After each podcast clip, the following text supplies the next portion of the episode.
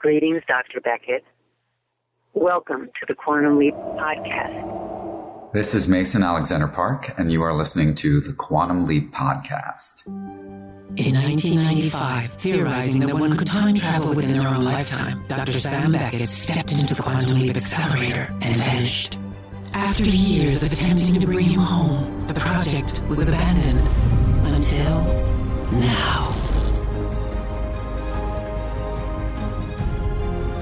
You are listening to the Quantum Leap Podcast. This is episode 115, July 13th, 1985. How did I get here? Yeah. I know, a million bad decisions, I guess. But I am not going to let the one thing I got right in my life slip through my fingers. Who's Nick Rounder? Ben! Oh, thank God. We've been trying to find you for hours. What the hell happened? We weren't ready. Why did you leave? Do I know you? Do you... You don't remember me. I don't remember anything. We knew memory loss could be a side effect of the leap. Leap, why do you keep saying what's happening to me?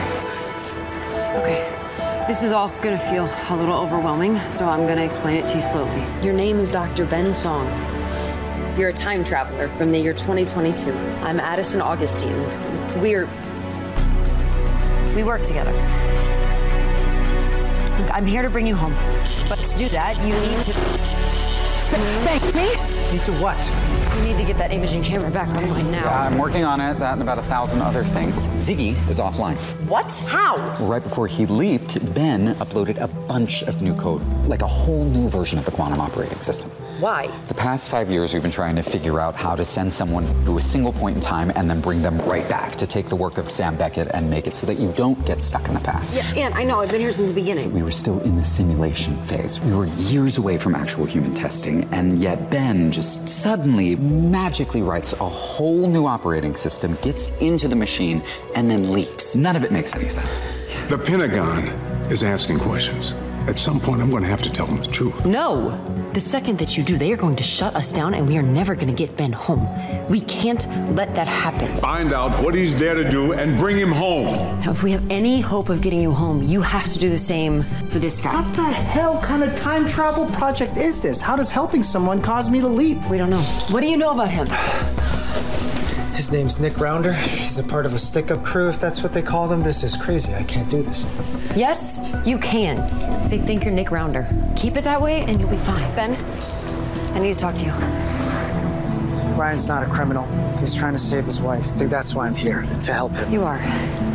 Ryan shot dead tonight. You're here to save his life. Welcome to the Quantum Leap Podcast, everyone. I'm Christopher DeFilippis. I'm Allison Pregler. And I'm Matt Dale. And today, the time has finally come. We are reviewing the new Quantum Leap. We've been waiting so long for this moment. Those new are Quantum words. Leap! Those are words I never thought I'd hear Chris saying. Well, they're the words that Chris thought Chris would never hear saying, or some whatever you just said, right? What you said, but I said it, right? That's how excited I am. This is a great start for this podcast. We're doing so well. Welcome to all of the new listeners. You see how professional we are here, because I have to assume there are some new listeners who are hopping on because they saw the new show. So, welcome, Leapers. Welcome, new Leapers. You've got 114 episodes of the podcast to go back and listen. Go and listen to them first. None of this will make any sense unless you've listened to 114 episodes. You understand the lore. You see the lore of the podcast. We're going to be making jokes about diaper monkeys. It's not going to mean anything to you. I'm kidding. But one day it will. This is not going to happen. This is accessible. Really. Yes, this is a good starting point if you're new to the podcast, just like the... reboot. It's not even a reboot. I can't even say that anymore. But anyway, we'll get into that. So yeah, we're going to be talking about the premiere of the new Quantum Leap. And in addition to that, we are also going to be bringing you an interview with Addison Augustine herself, Caitlin Bassett, the new Observer. She so spoke to us. Can you believe it? She was so nice. So lovely. Yeah, she was great. And she tells us about how she got the part and what Leapers might have in store as the new season progresses. So it's just, it was a fun interview. And we can't wait to bring that to you. That'll happen. She was dropping all the spoilers. Oh, yeah. She said what's going on all of this season, all of next season. And she dropped all the tea on everyone. It was wild. The 5-year arc, you heard it here first. You just got to sit through the rest of the podcast and then you'll know. Yeah, that's all a blatant lie. But Caitlin was great. Yeah, she was. Yeah. Just so you know, that was all a joke. Oh, goodness, these new listeners. But the interview is real, by the way. The interview is not a joke. Yes. The interview is real. She was very nice. She told us very cool things. Yeah. It is true. And yeah, so wait for that. That'll be after the break. And, you know, it's funny because I feel like for the first time that we've been hosts of the Quantum Leap podcast, we need to sort of maybe reintroduce the podcast and sort of how we do things in case we do have new listeners. So as you heard, I'm Chris, and we have Allison and Matt, the co-hosts. And we discuss every episode, we break it down, and we talk about, you know, different aspects of it. But I think it's important for everybody to know how we sort of frame our discussions, because we are all huge Quantum Leap fans. There's no disputing that. And nobody wants this show to succeed more than we do. That being said, we're also not a fluff show. Like, we don't just come in and say, that was great. And wasn't that part great? And hey, this is great. We have like an honest discussion. And if we see issues, if we see missteps, if we see things that we think just plain stink, we call it out. We'll do it in a loving way. We'll do it in a funny way. But we have honest, respectful discussion here. So if that is something that you're into, that's what you're going to get from us. You know, sometimes I feel weird. And this is something that we haven't had to address in a long time because we've been talking about a show that's been off the air for 30 years, right? Yeah. So we can say, oh my God, Diaper Monkey, that's a load of shit. If there's another Diaper Monkey, though, I feel like I'll have the same reaction. And if anyone from the show, the new show, is listening, Diaper Monkey Part 2, it's nobody wants this, but I kind of want it, so keep it in mind. Maybe for season 2. We spent the best part of, I think, 2 seasons building up to my least favourite episode, and then when the time came, Chris managed to arrange for the writer to be on the podcast with us, so I got to tell him to his face how much it sucked. And, but he didn't like it either, though. Exactly. That's true. Yeah. 20-odd years The only person that hates that episode more than you is Tommy Thompson. It was... but that was easy. Like you say, this is new for us to actually be talking about something that's going out right now. And there are people out there working on this show at the moment. Right. So we have nothing but love, nothing but respect. And we are just in awe of all the hard work that you guys are doing. And, you know, you're all killing it. So just let's get that out there to begin with. All right. So, again, I feel like that's always been a given, but it's always best to be safe, especially, you know, if you're speaking to a new audience. So welcome. If you're here and you're new, welcome. We hope that you enjoy the show. And we're going to start where we always do, with some first impressions. So, Allison, give us your first impressions of July 13th, 1985. I'd like to ask that this time around, maybe we don't start with me. All right. I would like to start off with some more... I'd just like to hear what you guys have to say first before I get into my thing. You know what? I have like a whole thing planned. Matt, do you want to go first, or however you want to do it? Yeah. Okay. So what do you think, Matt? So... getting past the fact that Quantum Leap is back. So, I mean, I just watched the first 10 seconds of this just being in awe of the fact that Quantum Leap is back, and I stopped being excitable. And actually trying to look at it through a critical eye. It's a pilot with a lot to introduce in 42 minutes. And it rushes along at breakneck speed, which can be a good thing. It was certainly exciting. It also maybe could have done with some room to breathe. But there's a lot to love in it. Although they were introducing characters and concepts so quickly, everything that was being introduced, I just had a big grin on my face. I think there's some really cool characters, some of which we haven't really got to know yet, and I think we'll talk about that more as the podcast goes on. There's one or two characters that are still very much in the background, but it's promising. And that was overall the feeling I got from this. There's a lot that I'm still waiting to see in future episodes, but it was a promising start. All right, that's cool, because yeah, it's funny. I have a weird thing when it comes to properties that I love, franchises that I love. I always have to balance my expectations with the reality of what I'm going to see on screen. And like any time I watch, say, like a new Star Trek movie or a new Star Trek show, or that's just a ready example because there's been a lot of new stuff like that lately, I become like so hyper alert that I am juggling a million things in my head about the story, about the dialogue, about the lore, about how does this jive and where does this fit in history, and oh, look over there, there's something shiny, and oh wait, what did they just say? And I'm so overwhelmed that it fails to coalesce in my head. I only see like all of these separate pieces floating, and I always have to watch something at least 2 times, 3 preferably, before I can settle into it, if it's something that I really love. And that really was the case with this one. It was just like, I was so hyper-focused on every little thing that came across the screen that everything was glaring to me. Oh, is that dialogue any good? Oh, that's a weird clunky transition. Oh, what's going on over there? Oh, that's really cool. Oh, I remember that. And it was just like, too much. And I watched it again immediately after, and I had almost the same experience because it's Quantum Leap. So I had to give it some rest time. I let it sit, not for 1 day, but for 2. And then I watched it again this morning before we recorded. I watched it twice, and damn it if I didn't just sink right into it. And I enjoyed it so much more because all of that nervous energy was finally gone. Like my fandom was finally calm, and I could just sit and watch the episode for what it is. And Matt, I had a lot of the same issues that you did with the pacing, breakneck speed, a lot of the issues with some of the character stuff, but because they have to introduce this vast world to a whole bunch of new viewers, potential new viewers, and get them on board with a very difficult concept. What I loved about it is that it is very much a continuation, and I feel like what we see there is the bones of a continuation that will honor the original in as much as it can while forging a new path, forging its own path.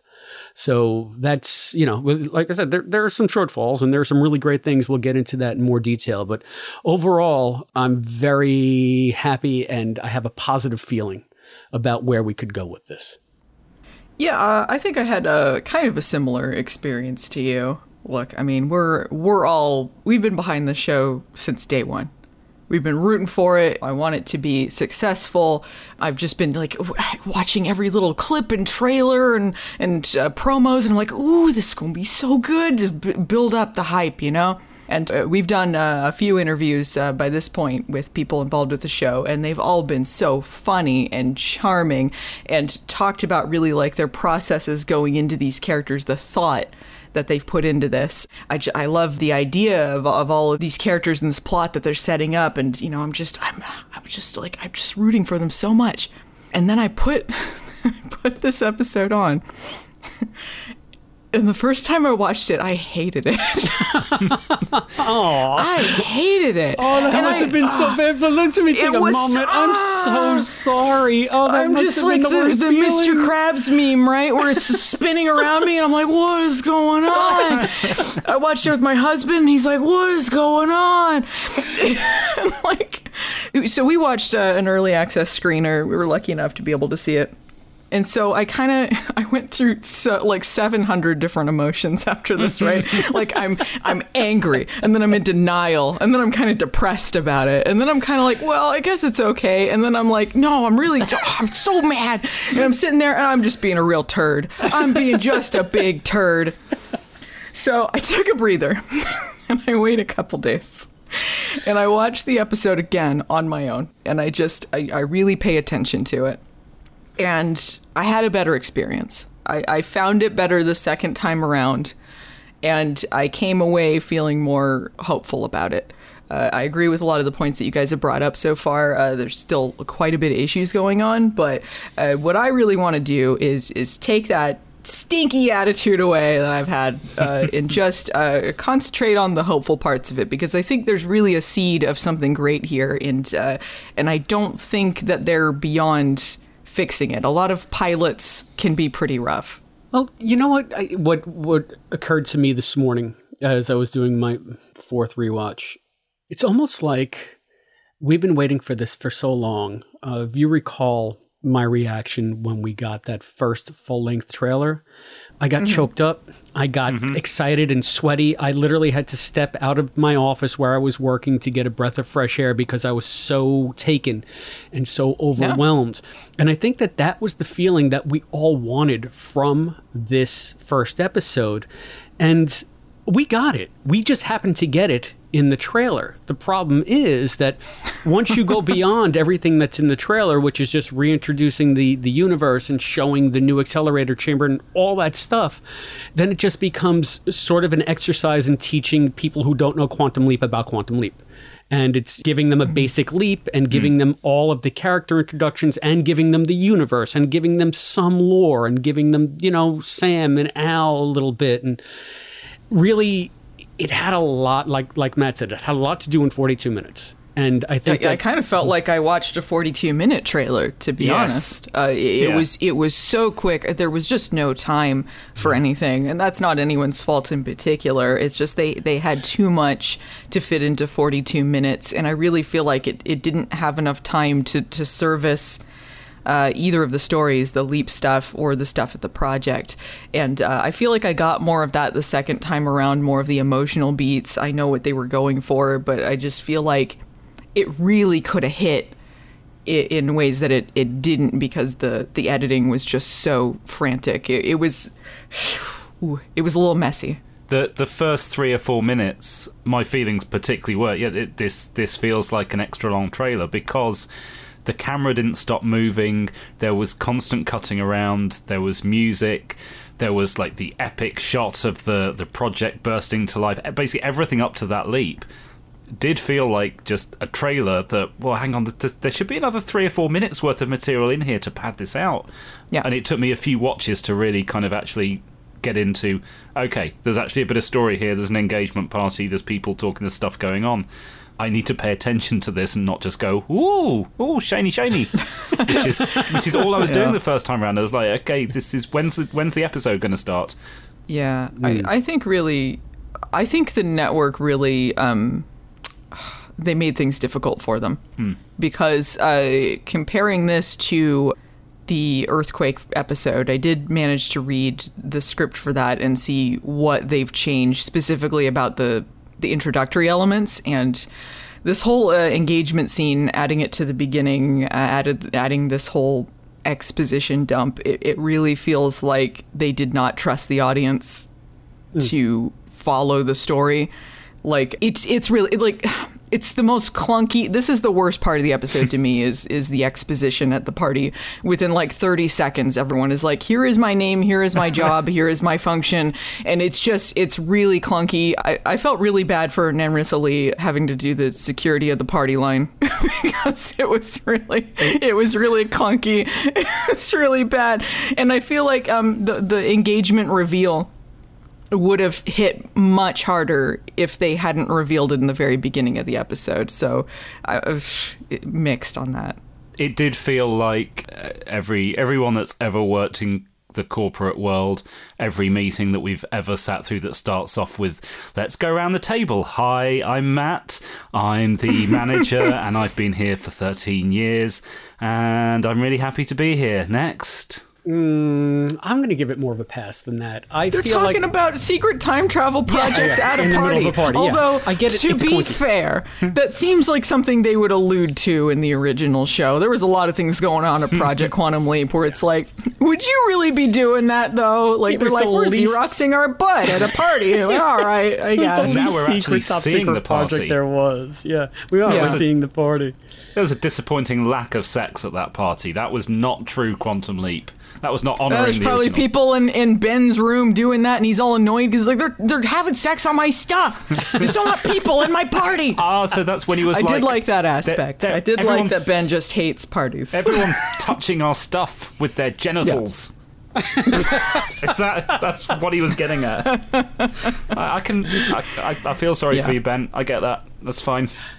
Yeah, I mean, I really feel like they should have just introduced everyone doing the jobs that they're doing, yes, and then trust the audience to follow along instead of this kind of clunky exposition, because Quantum Leap as a show really is a very exposition-heavy show every episode anyway, because you have to have the leap explanation, you have to kind of set all that up that way.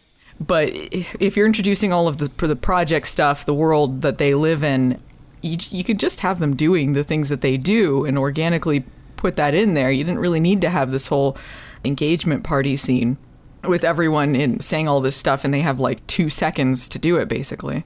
There's one particularly embarrassing part of exposition, and I'm sure we'll get onto the fun stuff in a bit, but if we're talking about the exposition, there's one particularly clunky part a bit later on where Mason just basically starts explaining the entire plot to Addison, and she has to stop him and say, I've been here since the start. Yeah, I know. Yeah, and then they continue. She's like, yeah, I've been here since the beginning, and then they keep telling the story. Yeah. Bravo to Mason for managing those lines, because they deliver them so well. It's just when you stop and think, no, this is ridiculous. They're designed for the trailer. Yeah. They're designed for the trailer. Yeah, and that's, and again, we're watching a show for new viewers, not for Quantum Leap fans, and we just have to get over that, because it's a lot. Yeah, but I mean, it's a lot, you know? But to say that, like, you know, the fans or the new people need to be introduced to it, I get it, and that's part of the reason that they did a new pilot. The network thought that it wasn't as accessible to new viewers. There's ways to introduce things organically into a story that isn't just stating it in the fashion that they do. Show, don't tell. Yeah, show, and I feel like also part of this is just they didn't have a lot of time because they were scrambling to do a new pilot. They'd already shot one, and they have like a show to do. So they only have so much time to put into writing a whole new script, putting some of these same ideas into it, putting in what the network wants, what you have available. A lot of this is shot on the back lot. So I think like they really had to scramble to put this thing together. I agree, and the seams do show, and at least they tried to disguise some of the clunky exposition as witty banter at a party, until Mason had to just reiterate. I think there were 2 scenes where they had to just espouse about what is happening and the project, because it wasn't only that scene with Addison that they were discussing it, but then they had the scene where Ian is freaking out. Oh, I just need a breath. And then Ian has to say everything to Magic about how Ben is lost in the space-time stream or something like that. And it's just like, okay, we really want to make sure you guys are getting this, audience. Do you get it? Do you get it? So I understand why they were doing it. If you think about... Sorry, just to stick on that for a moment, because I actually liked that scene. It is an exposition dump. It's explaining the emotions rather than showing them. But at least it does show a bit of emotion, and it's... I don't know, I connected to it. I thought it was sweet, and I thought the mushroom stuff was hilarious, so it was that too. So I gave it a pass for that bit, definitely. I feel like Mason Alexander-Park really stole the show and was one of the parts I did enjoy even the first time around, I think, because a lot of their character is very quippy lines that's very easy to put in, and like either it's funny or it's not, you know, comedy is subjective, but you can really quickly get that in there and be like, that that was a funny bit. When it comes to the more emotional bits, there was that scene that opened with them crying. It was almost like a smash cut. It felt out of nowhere to me, and I felt really bad because like I know what the intention is with the character and what they're doing there, but there's no time to build up on any of the emotional moments. It was the same with at the very end with Addison looking at the phone in the midst of the remains of their engagement party, crying. I felt like it could have been such a gut-wrenching scene, but because they had to fit in all of this other stuff, I just didn't have time to connect with any of it. And I think maybe this is something that, as the show goes on, when I look back at the pilot, I'll connect more to, because I know the characters better by this point. But just as an introductory thing, like I just feel like it missed the mark.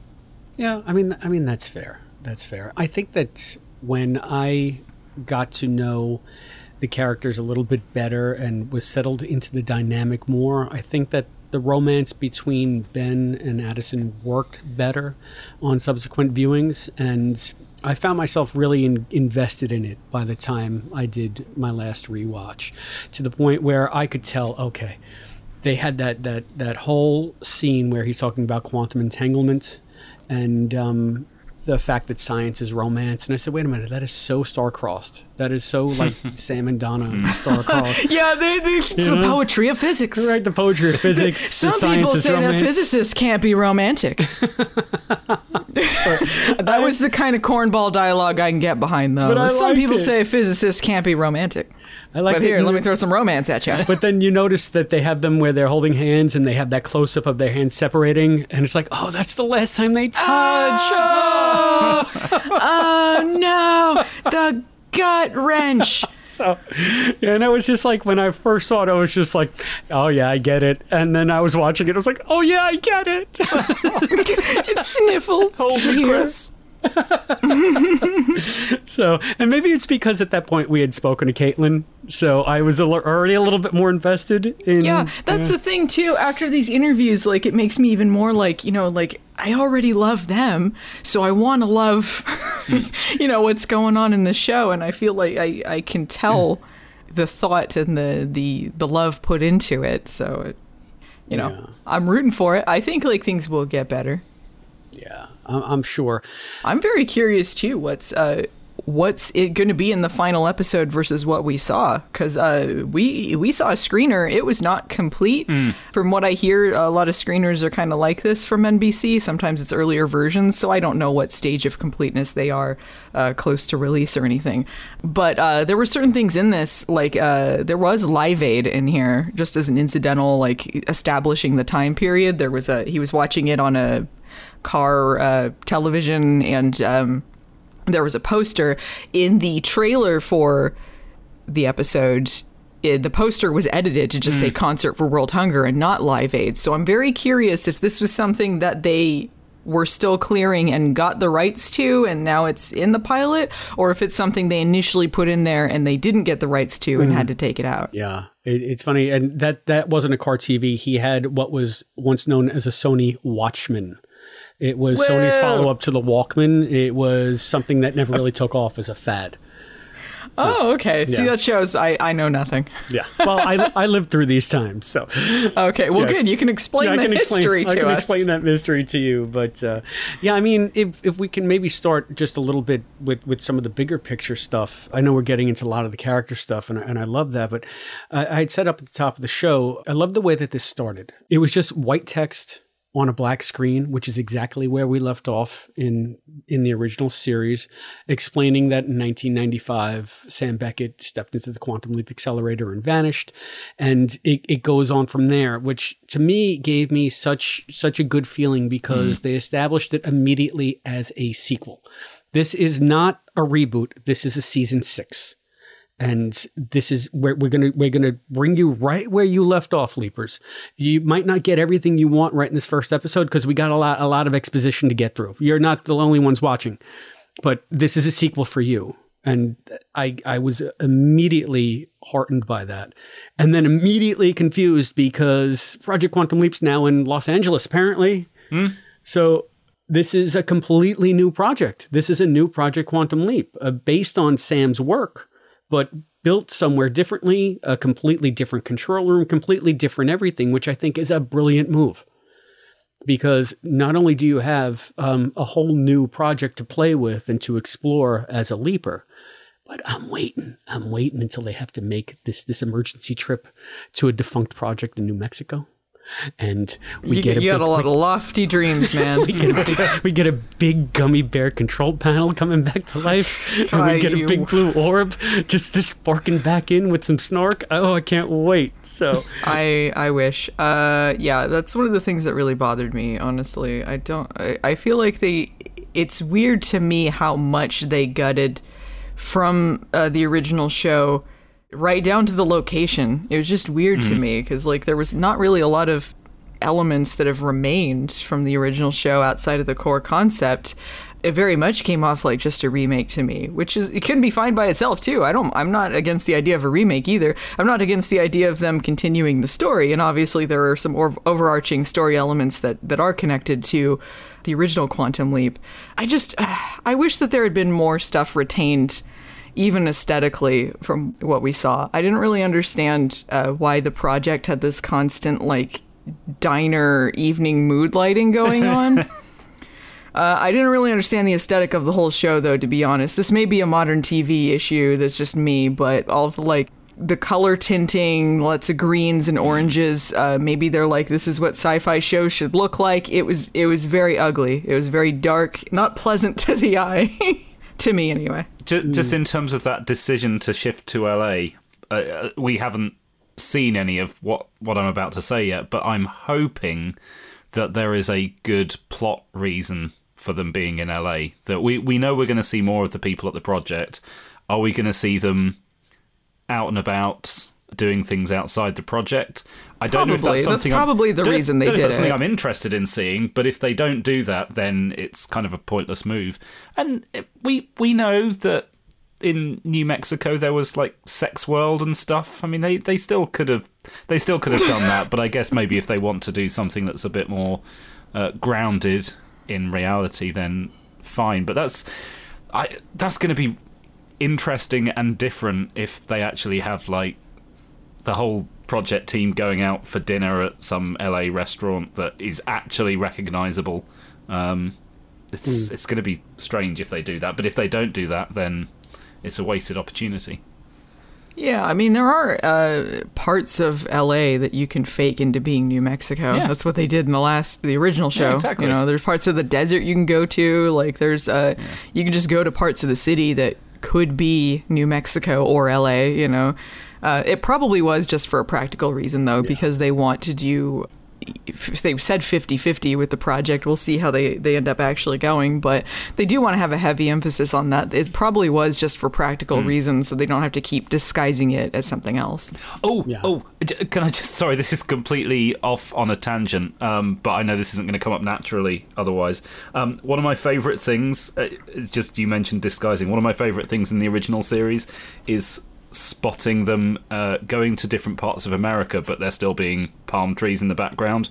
And and we saw in the press screener, we've seen a lot of like half complete CG, and you can see there's comments where they're digitally removing palm trees from all over the place. So there's a whole new thing to look out for now. Yeah, that ended up in the trailer in some of this stuff, because there were people on Twitter pointing that out. They're like, a lot of palm trees over there, huh?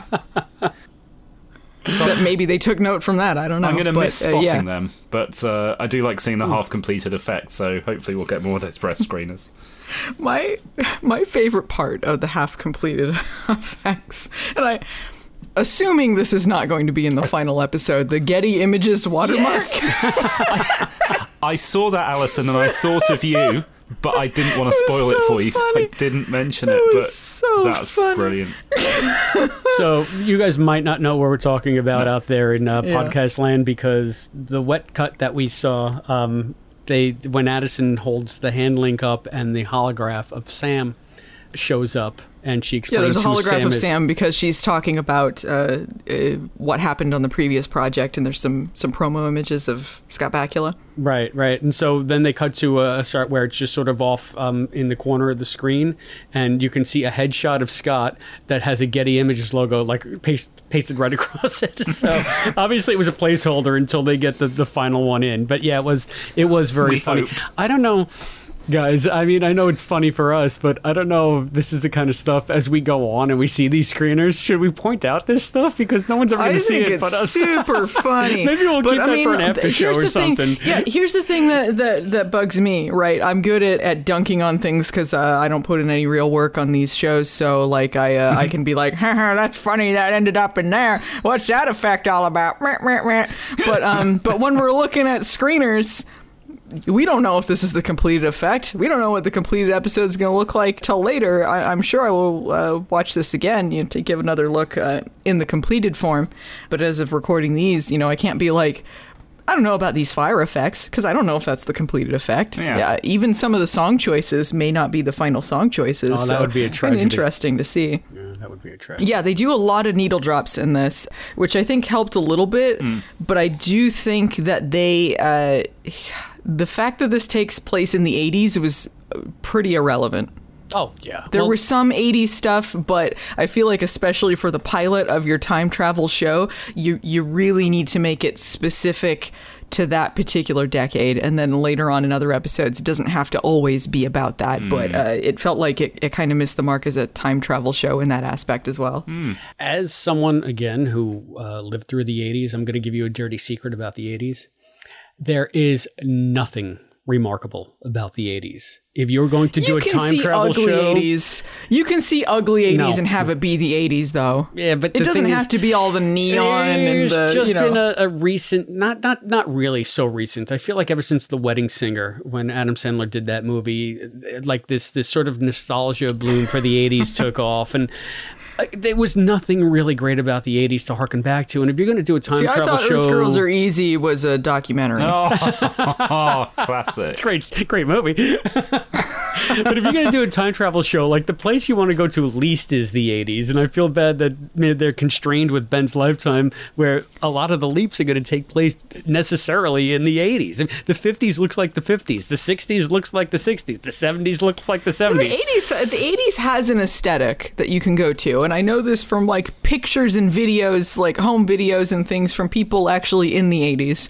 There is an aesthetic to it. And there are things specific to that decade, just the same as there are things specific to the year 2015. You know, you could place something in there and then say, like, this is something specific to 2015. That's not that far removed from where we're at now.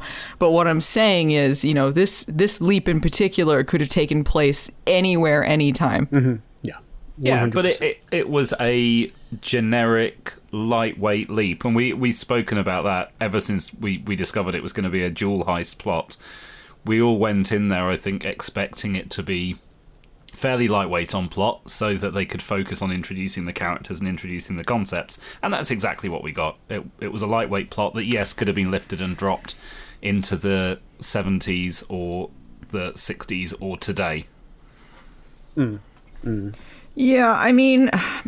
I feel like this was the network wanting more action or something. Mm. Maybe that was why they suggested this. I'm not really sure why they wanted to redo the plot entirely from the earthquake one. I get why they would ask for things to be more expository and more dumbed down for some people. But it feels like the leap itself changing is because they're like, we want something action-packed to really get people into the beginning. A kind of Bond-esque, Ocean's 11 kind of thing. And I'm not really sure it was that successful in that element either. And this is just a time issue. Because you have to introduce all of these different elements. You're going like, what are they doing before the leap? And then what are they doing after he's leapt? And then like, how does he react to everything? And then what are they doing at the project? And also, what was this person doing talking to Ben, and then what was this ring all about, and then what's with the security person, and then what's going on over here, and then there's a bomb, and then there's a, you know, and then like you get all of this stuff together. It's like this would have been, if it was movie length, it might have been more successful. I feel like Ben's character especially really suffered, and it should have been really focused on his character because he is the main character of the show. After he first leaps, Addison shows up pretty much almost immediately. You don't really get a lot of him adjusting to the leap or trying to figure out what's going on. And then when she leaves, we follow her. And I feel like we missed kind of some crucial time in the first leap to really understand how Ben goes about problem solving or how he reacts to things and how he feels in the situation, because he has to swallow a lot in a very short amount of time. Yeah. One of the biggest failings that I saw was that, oh, I'm a hologram from the future and he seems like nonplussed. Okay, what do I do? Drive this van? Hologram from the future? He just rolls with it so easy, and that really bummed me out, you know? Like, yeah, I mean, and this is not Raymond Lee's fault at all, because I think Raymond Lee is great. Yeah. I've seen him in Kevin Can F Himself. He's fabulous in that show. I know he's a very capable actor, and I saw a lot of bits and pieces in this that really made me excited to see what was going to happen, because I see, like, seeds of things there. Yeah, there was just not a lot of incredulity on his part, and that was strictly it was like a casualty of the pacing. It had to we just have to gloss over this part that they spent so much time in Genesis, because we don't have a 2-hour TV movie premiere to do this. We have to do this at episode length. I don't want to say this was quick and dirty, but it was as fast as they could make it. Mm. Without it being quick and dirty. Yeah.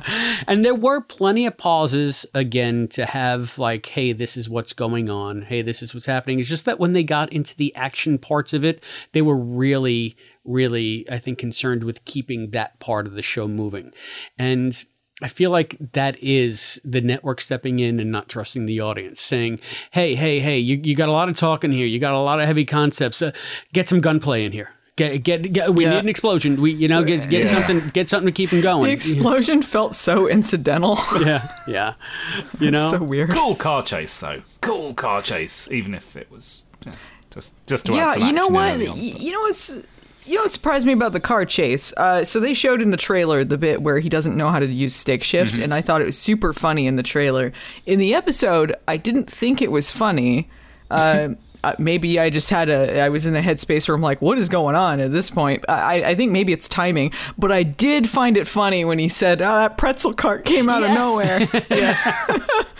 That was funny. And I think watching it a second time around, I did catch more of Ben's lines that I liked and glimpses of his personality there that they can build on when they have more time for that sort of thing. I love that. Yeah. I meant to mention the clutch was a little bit sticky, or whatever, however he says the line. There's some lovely little bits in there for him. Yeah. It's true. Do catch some bits about, who he is. Mm. It's weird because they show him at the engagement party before he leaps, but he's in a very fancy suit because they're, it's a fancy party.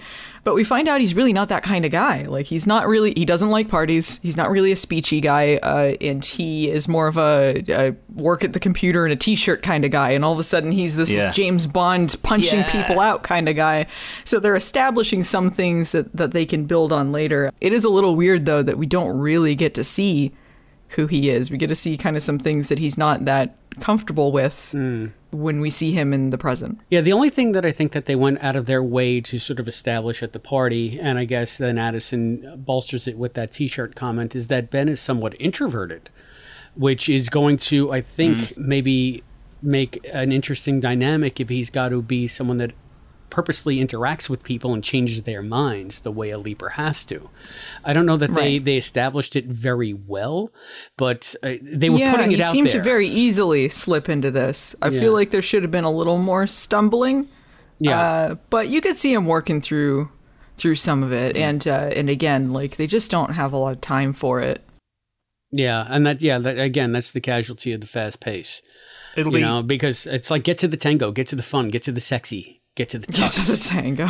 It'll be interesting if they explore and acknowledge that more as the show goes on, because we've spoken about this with Sam in the past, that he was a mega nerd, and he obviously, and particularly in the novels, we find out he was quite an insular character pre-leaping, but then in the purpose of leaping, he has to come out of his shell, and he just does, and that's never really addressed in the original series.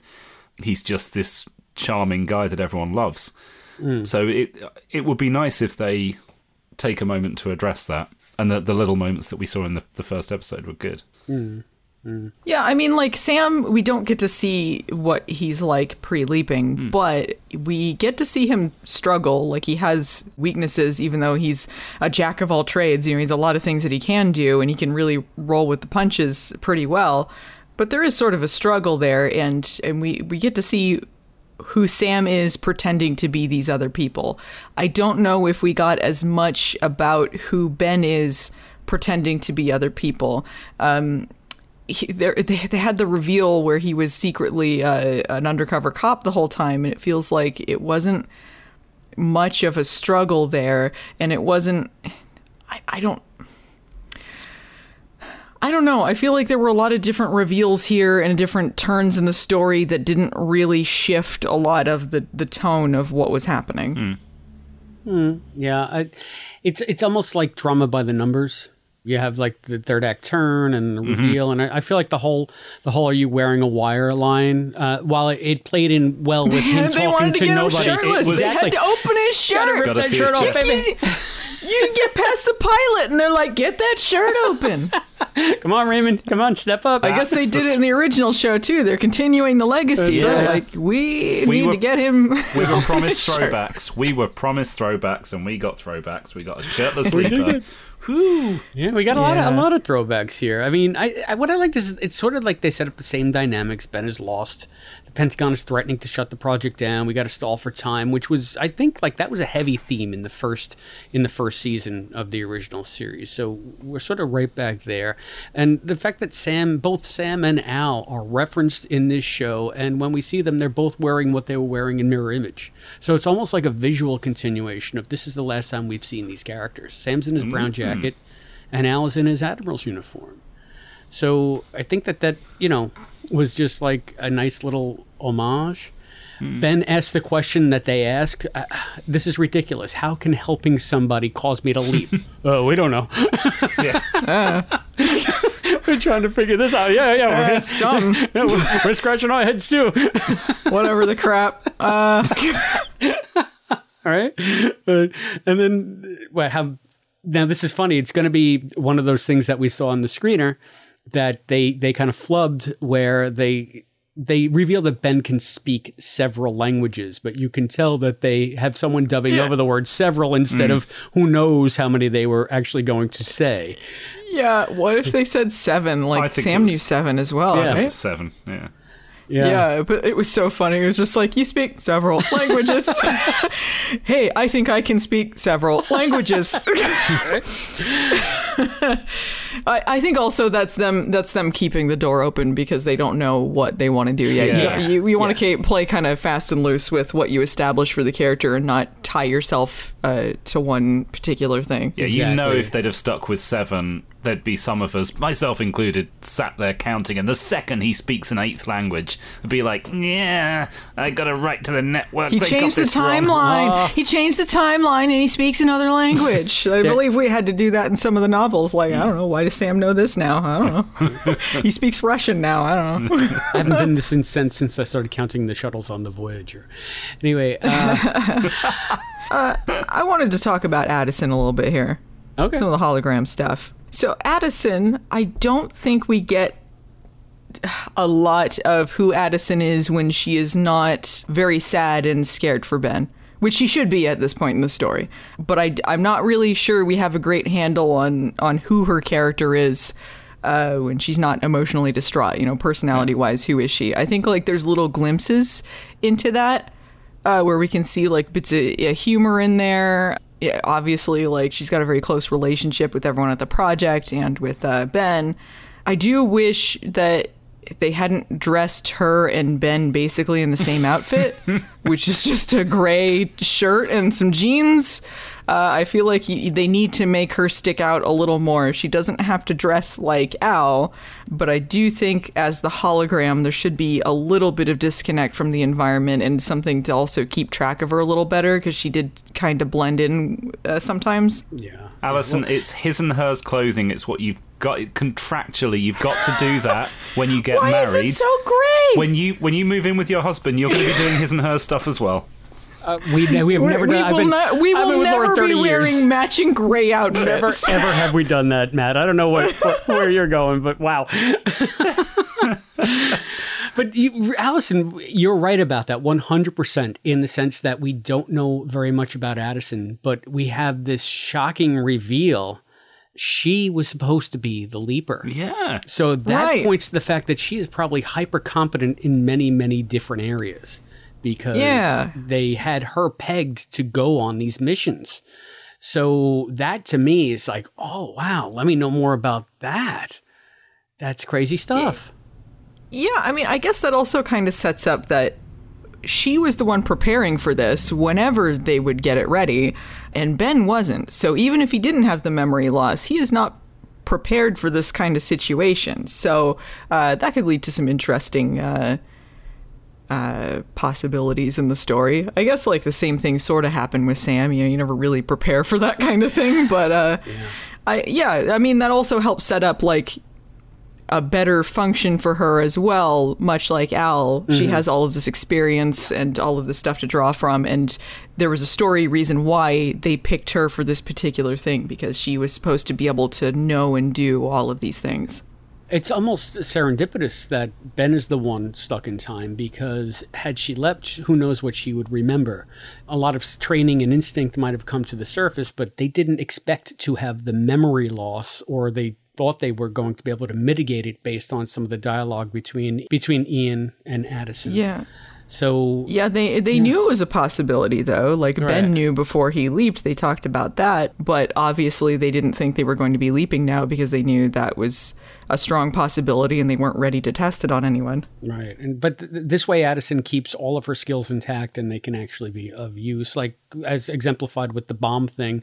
Even though they didn't have the tools to defuse the bomb, she's like, oh yeah, you cut the red wire. Like she knew what, if she were there and she had like something to snip it with, she would have been able to do it. I think this also like helps that she'll know on the fly how to answer certain things without just consulting Ziggy. Mm-hmm. Because sometimes there's situations where you just have to react in the moment. You don't have time to do any research or any of that stuff. You just have to draw from your experience. Yeah. I mean, this is going to turn back into that Al knows everything trope, except hopefully just a little less clunky than, oh yeah, back in the orphanage when I had a cockroach named Kevin, I was also a trapeze artist. If Addison starts that way, back in the orphanage, my cockroach named Kevin. She's... They're definitely setting up the same thing with her, but maybe a touch more believable. Sure. Maybe, yeah. Let's hope. I mean, and that's not the only trope we get. We get Addison saying, Ziggy says there's a 99% chance that if you make that 9-1, and he says, I don't care what Ziggy says. I'm going to ignore Ziggy's advice and save Ryan, you know? And it's just like, okay, well, we've been there before, that's for sure. That's the shades of Sam right there. But it was also a nice character turn for Ben, right? Because it's him sort of finally taking the initiative on the leap and doing what he feels is right instead of just reacting. So I thought that was sort of a crucial moment in the show. Yeah, definitely. You know what I noticed too? They refer to Ziggy as it. They don't have any gendered pronouns. So I'm wondering if they know that Ziggy is as intelligent as she is. Like, maybe they don't know. Maybe that's going to be a reveal, you know, as they work with Ziggy. Like, maybe she starts speaking, or maybe there's some other things. I don't know if that's a direction they're going to go in with the character, or with the, I guess, the character. Yeah, because Ziggy's a character. Yeah. But, yeah, they just refer to Ziggy as it. Right now, it is just sort of a computer that they can use to consult for the leaps. They even say, like, the computer controls the leaps. Yes. They say that Ziggy does. So I don't know if... They also don't know exactly how it works, or if that's how the show is just going to say it instead of God, time, fate, or whatever the computer decides.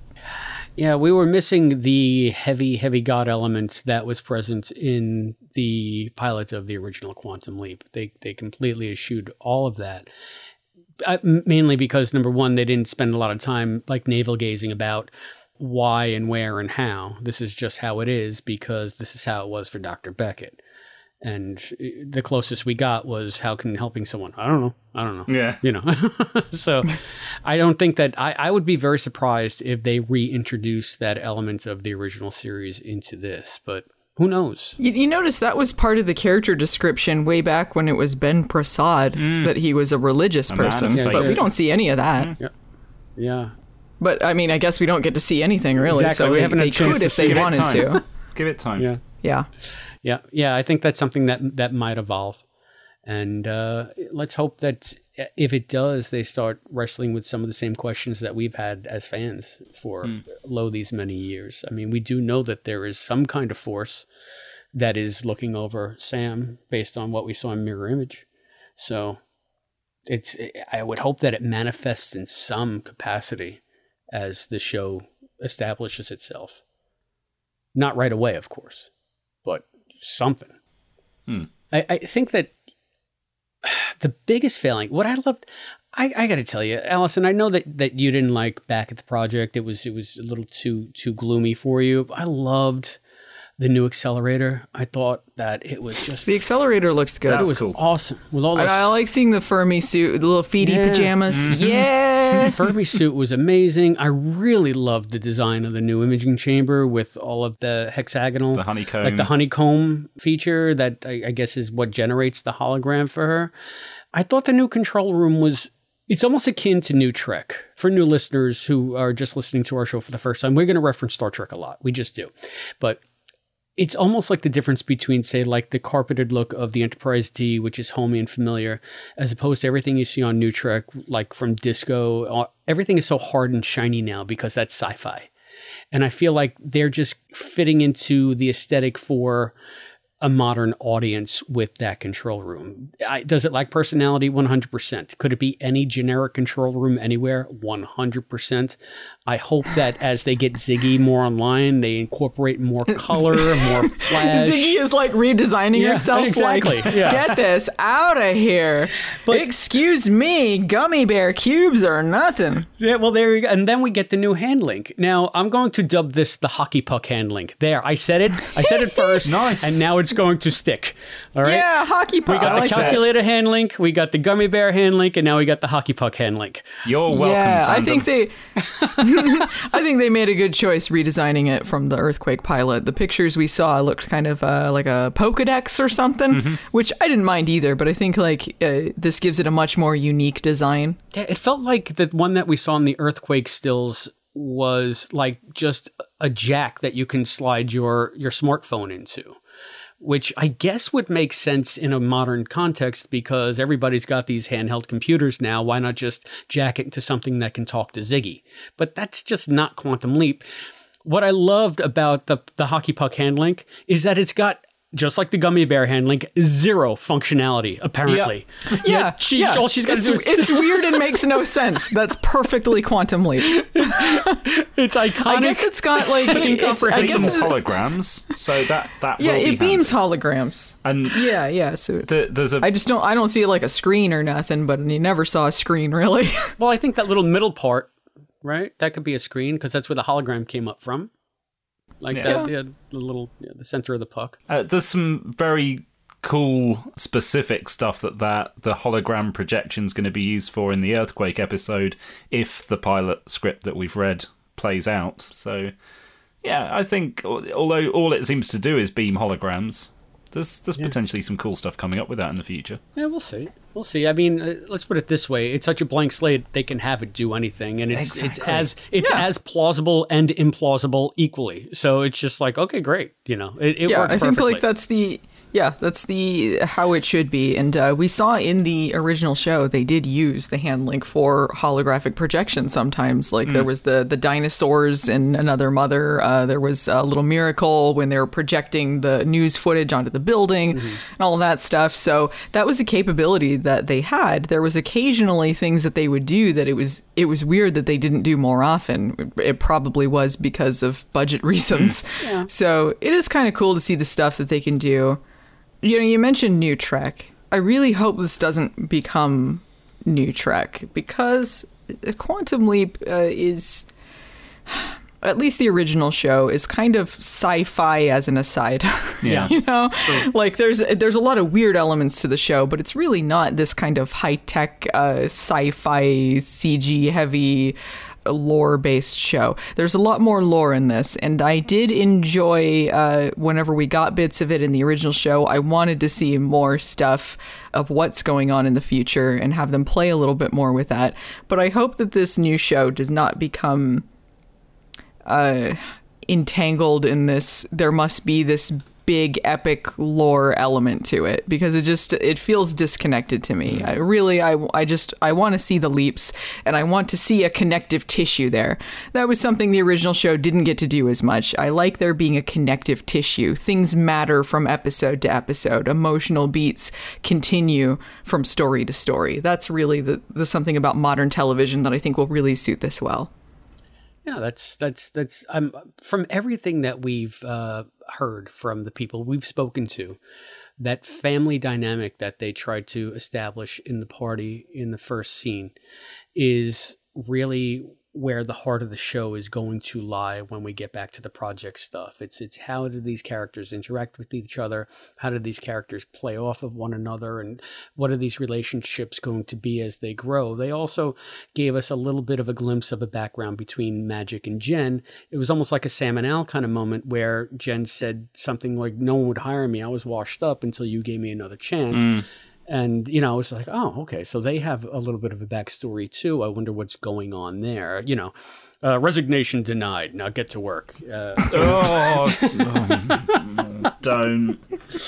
What a terrible way to introduce a character. Yeah, but there's a seed. There's a seed. If you want to, honestly, if you want to crap on something, this is my biggest problem. We'll get to the Janice thing. We'll get to the Al thing. But Ben is in the freaking accelerator chamber. It's amazing. We pan right in and no leap. Where was the leap? It just goes right to his eye in the van. It was comically quick. Him just bolting from the party. I joked about when we first heard the description of this episode, I'm like, it sounds like he's just at the engagement party and he's like, whoop, gotta leap, and then runs out. And then he does. And it's as comically abrupt as I joked about. Like, he runs out there and then we see this very quick shot. It was even more abrupt than it was in the original show, and it was abrupt in the original show. Just like Sam sleeping, and then you see him, arms akimbo, like, leap me out. I was going to say, we didn't see the leap in the original. This is only, this is the same thing. Yes, admittedly paced a lot quicker, but... All right, but the thing is, I mean, if you're in the accelerator chamber and you're transitioning to where they are, like... you're right, Matt. When in Genesis, Sam wakes up in bed. We did it. We did what? So we didn't see him leap in, but now we know what a leap is supposed to look like. And he's in the accelerator chamber, and they go from the accelerator chamber to him in the van. Like, right? Don't they cut right from one to the other? Yeah, so, I think it was meant to be abrupt like that. Yeah. The cut from him to to the van, I think, was fine. It was just the cut from the party to that, and then to that. It was just all very kind of messy. I'm talking specifically about where's my leap effect. Where's my leap effect? And they did it at the end, but then at the very end, once again, when he's on the shuttle, when he's on Atlantis, they start with his eye. He doesn't really leap into the shuttle. Right, because I think part of that's because they've changed the structure. Yeah. Because you get stuff in between, which I don't know. The pacing is very weird. I wish that the episode had began with him just on the leap. Just he has leapt in and he has no idea what's going on. And then as he discovers what's going on, he meets Addison and he's figuring this out as we're figuring this out. And that would introduce us to the characters, you know, and then like we can see bits and pieces of what really happened that night as we go through the episode or even through the season. And I think that would have been better to be like, okay, so we're starting with a blank slate just the same as Ben, and then we get to discover this world as it unfolds. Mm. And I think it would have given them more time also to explore some of these elements that they just had to rush through. Well, that's exactly what they did in Genesis. So I feel like... maybe they were trying to make this their own. You know what? Maybe they weren't.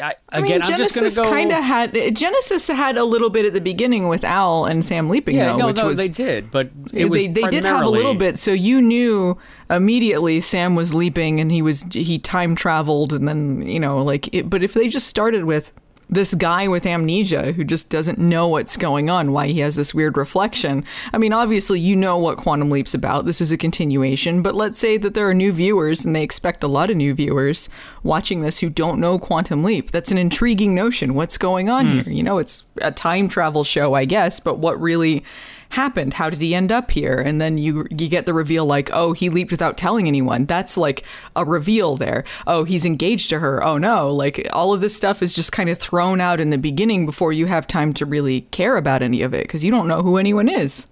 True. Yeah. I mean, they tell you I'm security of the party, you know, but I mean, that doesn't really help. Yeah. I don't think. Oh. Yeah, I don't want to be too mean about the Jen character. Nanrisa Lee seems like a lovely lady, great actress. This is a character archetype I just don't care for. I don't care for the angry security person. I never find those stories very interesting. I just feel like it cuts out time that could be spent on other characters. I get functionally what her character is for, but I really wish that they had compressed some of these characters into one, maybe given Addison some more stuff to do because it's personal, trying to find out what happens with Ben. It just kind of feels like it's spread out between too many cooks at this point. But Jen did play a little bit of a role back at the project in the sense that this was a little clunky. She was monitoring the explosion. She saw like the newspaper, nobody was killed. And then talking about the Hope Diamond being stolen or something. And it was never stolen. And Project Blue Glass. Well, Magic brought up that. Right. After, but then Jen, in response to her. Right. But then Jen can now hack the DOD. Yeah, but that's the thing. Like, these are things that... Yeah, she even says, like, oh, I jumped in while you guys were doing this and I looked this up. That's not even what her job is supposed to be. Already it feels like they're coming up with reasons to include her because they don't really know what to do with this character. And I feel bad because, again, like Nanrisa Lee, she's doing a fine job. You know, like, it's nothing against her. I just feel like this character, they thought of the one idea for the overarching storyline and didn't really think how this plays out with anything else, because they could have had hacking to the DOD, given that to Ian. Ian's the computer person. They could have had Addison maybe looking over security footage and seen some things. They could have had Magic looking into it. I feel like there's a lot of different characters that could serve the same function. And you could still see security people there. It's not like, I mean, like, it makes sense that they would have security, but it just feels like it's just too many people coming up with things they need to do. Well... I mean, Jen does play a critical role at the end, though, for I think what was basically the biggest reveal of the episode, which is that Ben is working with Janice Calavici, Al's daughter. So that one threw me for a loop. I know that there have been spoilers floating around. I've tried to remain steadfastly spoiler free, and this one managed to slip in under my radar. I didn't know that they were going to be introducing like a descendant of Al as a character. So this was the mysterious Janice that we had heard about in the casting. That was very specific on the... It was the only one that called for a very certain type. They said, like, a white woman in their 30s. Well, obviously, it has to be because it's Al's daughter, Al and Beth's daughter.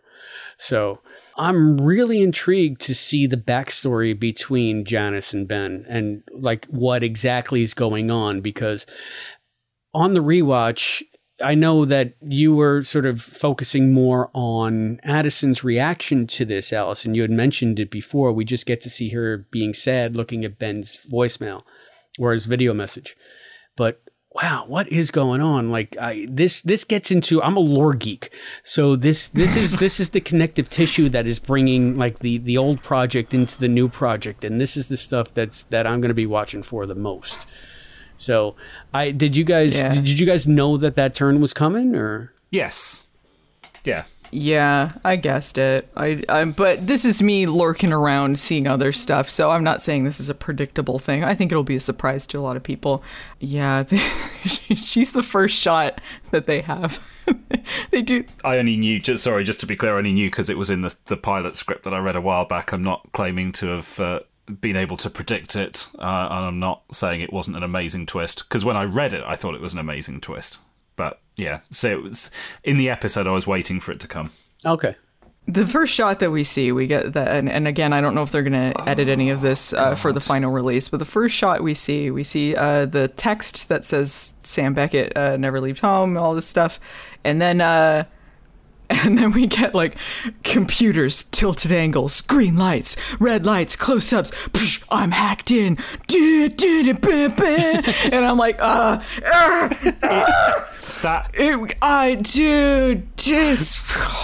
I was embarrassed. Oh, really? I was embarrassed. That whole sequence looked so cheap. Like, It felt very rote. I was expecting her to start mumbling something about the pesky Power Rangers. It really felt... I was like, oh God, is this what the show's going to be? And then they very quickly moved on and there was the aerial shot of Santa Monica. And it's like, okay, all right, that's good. We have some money. But those opening shots, I hope, look a little bit better in the finished version. You guys are so jaded. Yeah.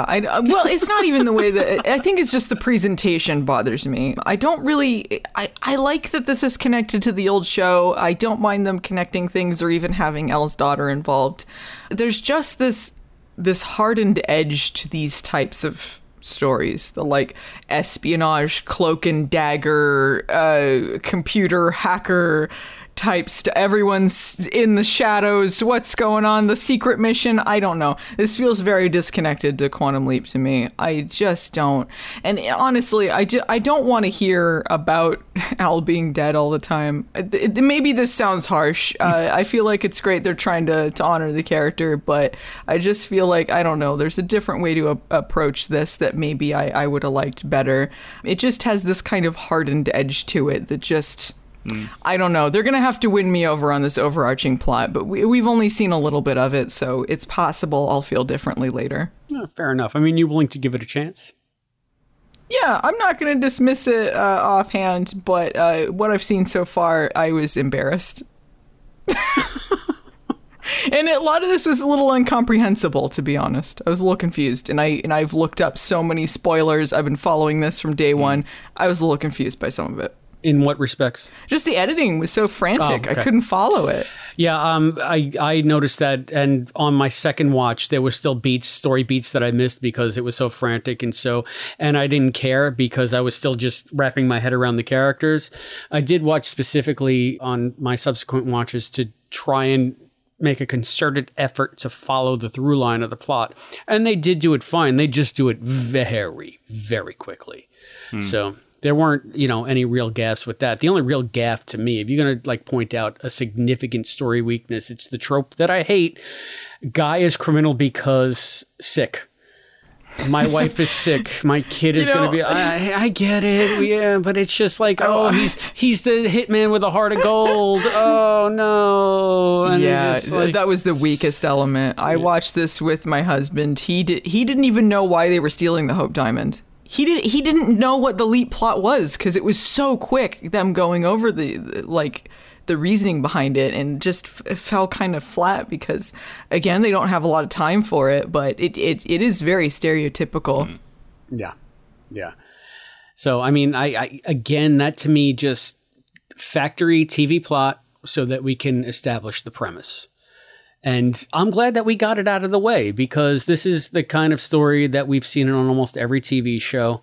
And Quantum Leap is no stranger to doing stock plots. We make fun of it quite often for doing stock plots. Sure. I'm glad that they got the criminal because sick kid out of the way, right out the gate. Now I don't have to worry about it anymore. I hope. Yeah, you don't know if it won't come up again. No, shh, just give me, you don't know. Give me this hope, Allison. There was no mafia involved this time. Not yet. Oh, not yet. They're coming. The mafia will be there. The map. It did feel, some of it did feel very CSI, though. I got to say, some of this did look like a procedural type thing. You got the blown out windows and everyone's doing the meeting about the fake Hope Diamond, and then they got to check if he's wearing a wire, and the color correction's all kind of murky and weird, and I don't know. Yeah, but all of it led to Ben in that gorgeous tux doing a tango. So he did look good. And he looked good in the tux. Shades of Scott. I mean, this is Seabride all over again. The tango, the tux, just look, everybody. It's not just about car chases and weird science that you don't understand. He's handsome and he dances. Just put a rose in her teeth. Yeah, maybe they were just trying to introduce everything a little bit in the pilot. Exactly. They're like, he's kind of suave. He's kind of funny. He's there's action stuff. There's some emotional beats. There's some there's a story about a little girl being sick. So there's some of these human stories. There's some of these, I don't know. Maybe that was kind of the idea, but it was... they threw everything out there. Yeah, just a lot to throw into a short space of time. Yeah, I mean, you're not wrong. It was really crammed in. It tried to be too many things all at once, and it just became sort of a jumbled, mixed bag. But I go back to that feeling that I had when I first saw the trailer They're doing it right. Like they're introducing all of the concepts. They're not screwing with any of the concepts, really. I feel like they will try to do justice to the original show. And I guess if we're going to wrap up, we've been going for a long time. Those are pretty much my final thoughts. Adequate setup for Quantum Leap for people who don't know Quantum Leap. And listen, Genesis was spoon-feedy and point-by-point. This was spoon-feedy and point-by-point, just written with a more modern sensibility as far as I'm concerned. They just put in some car chases instead of airplanes exploding. And, you know, this was how spoon-feeded this was. Well, I saved him. What do we do? What do I do now? And then Addison says, now you leap. And then he steps back and he actually leaps. Yeah. He's like, he took the cue. Right? Yeah. But you see, get it, audience? This is what happens. He saved the day. I gave the epilogue. Now you leap. Maybe that's telling us something about Ben. Maybe he's whipped. All right, Addison. Anyway. I'll leap now, thanks. Okay. Get the frying pan. The legacy continues. Oh, here we go. Oh, man. Or you could say Ben's leaping himself. Oh yeah, I do leap now. Watch. That's true. I don't buy that the computer's doing it. I'm not sure why they think the computer's doing it, because they don't seem to know why anything's happening. But maybe they are discovering something about Ziggy. Mm-hmm. They don't really know exactly how everything works yet. My final thoughts.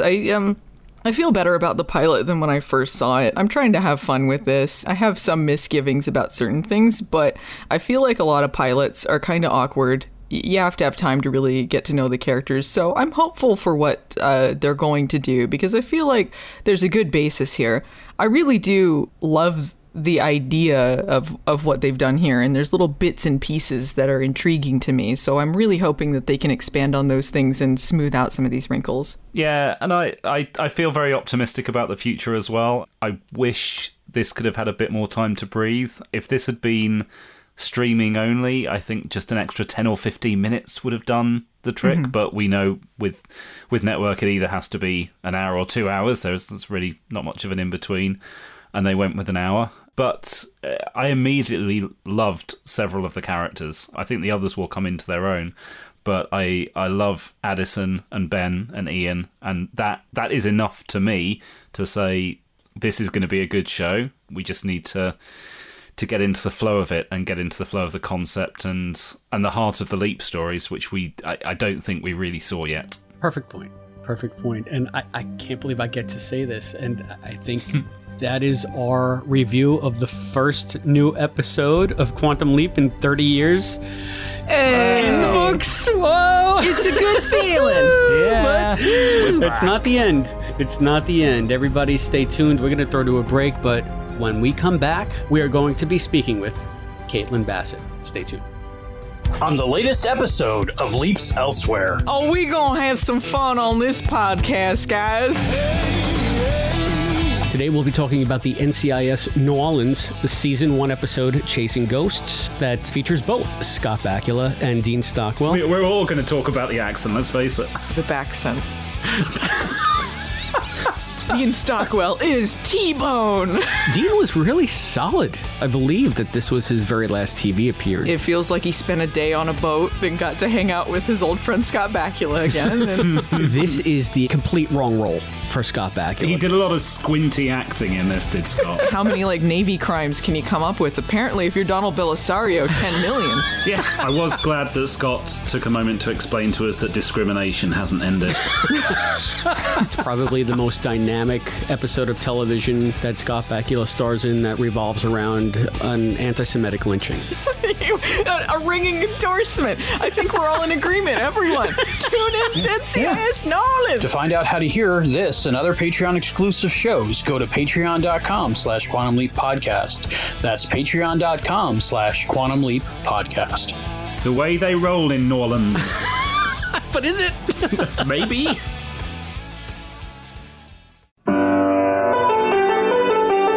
The QLP is brought to you by listeners like you.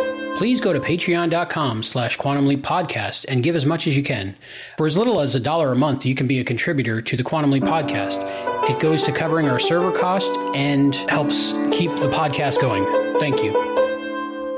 Okay, everyone, we're back. And are you guys ready? It's time for our interview with Caitlin Bassett.